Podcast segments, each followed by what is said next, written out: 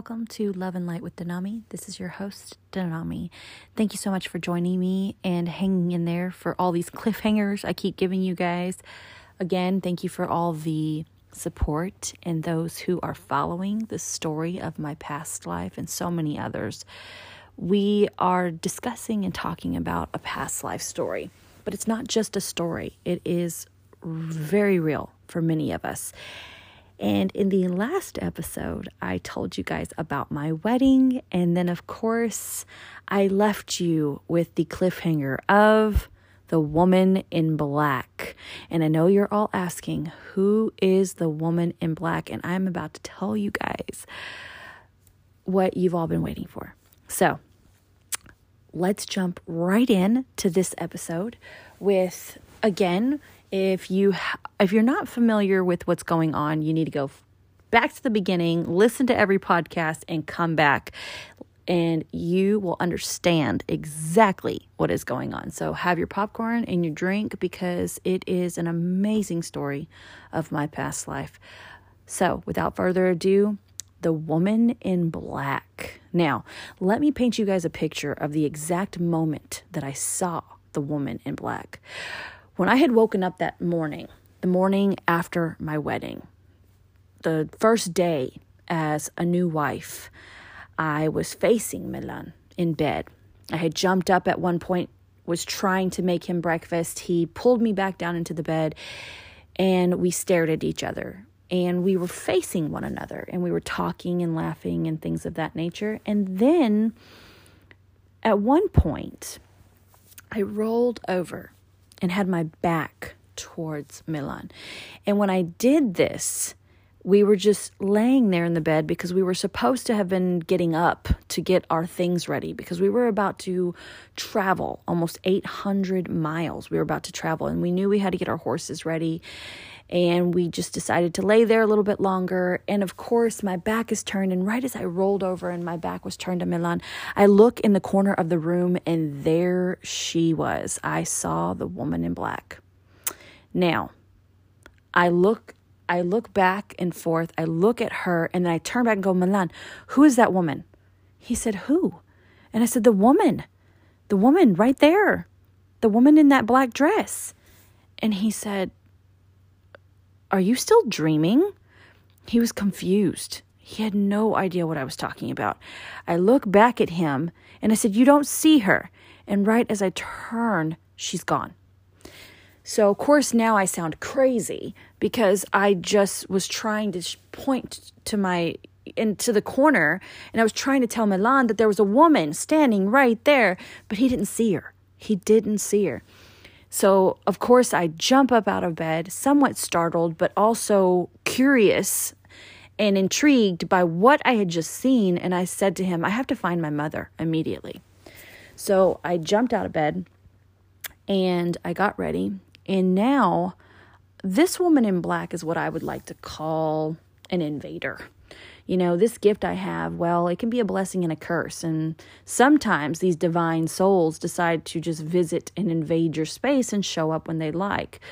So you know, most of the time showing at, you know, when they would show up at random times and they would just be sitting there staring at me. Of course, growing up, when I would see these kind of divine souls, they normally had a white light around them, though. And she, the woman in black, did not have a white light around her. So I was very startled by this, but at the same time intrigued. And I tried to figure out, you know, who was this person? What did she want? Why is she there? And of course, my first instinct was go to my mother. My mother will help me. She my mother will tell me who this might be. So this was the first time I had ever seen a divine soul that did not have a white light. So of course I got dressed and I was in a hurry and went straight to find my mother.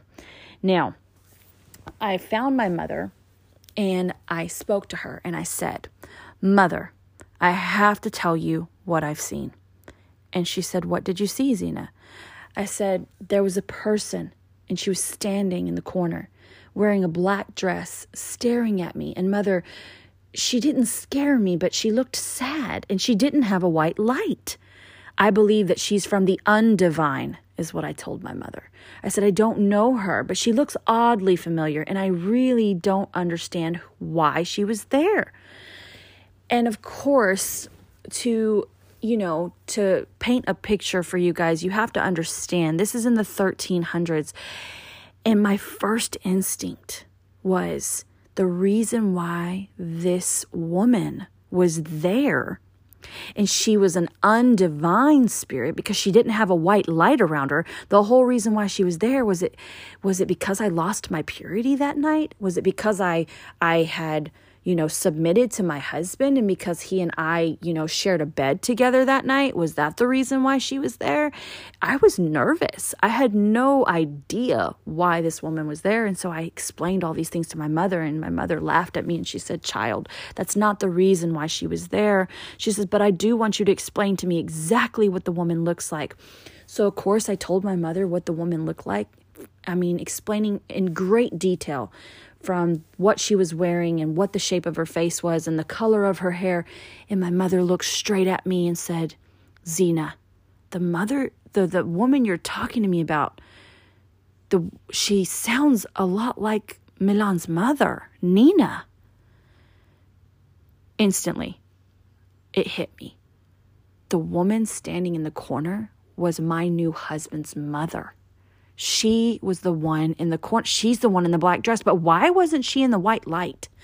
Instantly, I asked my mother this, and my mother said, Child, you have to remember, Nina died during the birth of her daughter, Ella. She very much wanted to continue living in this life. She probably never left. And that is what my mother told me. So instantly I knew I needed to find Ella. Ella was Milan's little sister. And she is the first person that I knew I needed to speak to. So I didn't want to go empty handed, of course, and I knew that I was going to need to go and speak to Ella. And so, therefore, I was going to have to go to Milan's father's house, Holgar. And I knew I was not going to go empty handed, so I made some bread that morning. And then, of course, I walked over to Hil- uh, Holgar's home where Ella would be with fresh bread in my hand in hopes of finding Ella. I found Holgar he was sharpening his axe and he had a large pile of wood that he had been splitting. I approached him asking if I could visit with Ella. He said, My sweet new daughter, you'd not need, you never need to ask to be here. This is your home and we're family. He hugged me and I kissed him on the cheek. Now, when I kissed him, I politely thanked him for his kindness and I gave him the bread that I had baked. But when I kissed his cheek, I felt weakness something came over me and I felt sick. Holgar's cheek was clammy and his face seemed pale. I asked him if he was feeling well. He responded with, Nothing a little ale won't fix. I said, Well, you said yourself that I'm your daughter, and I wouldn't be a good daughter if I didn't tell you to make sure you at least eat some of my bread with that ale. He smiled and he said, Indeed, my child, I will. He smiled, giving me a second hug, and he said, You're going to find Ella frolicking in the tulips. And he pointed to the north and said, She's that direction. So, of course, I ran off, and sure enough, I found Ella. I found her exactly where her father said she'd be, and I asked her to walk with me. And as we walked, I asked her to tell me everything she knew about her mother, Nina. Now remember, Ella's mother died at childbirth. So everything that she knew about her mother was what she had been told by her father and by her brother. I listened to Ella speak about her mother and as and I really felt horrible because at this point I thought why did I neglect asking her until now? You know, and as Ella spoke about this amazing woman, my heart was so full of love for a woman I had never even met. She sounded like an angel. And I knew Ella had been her mother's child because Ella was just as sweet and just as kind. Ella was a gentle, beautiful, innocent soul.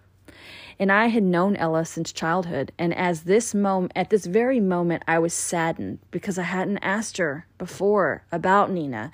And I feel like I should have, but I was there now and I was asking her. And of course, you know, we we always def, you know, growing up, we always deferred from conversations like this.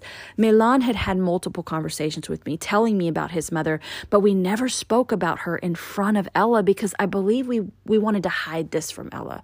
We didn't want to upset her, so we would never really speak about her mother growing up. So at this moment, here we were, young women.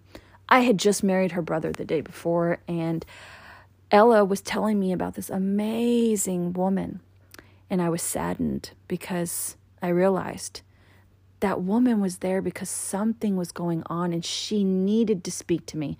I never told Ella at that moment that I had seen the woman in black. I just simply needed to know about the woman in black. So I left Ella B and I went and I returned home.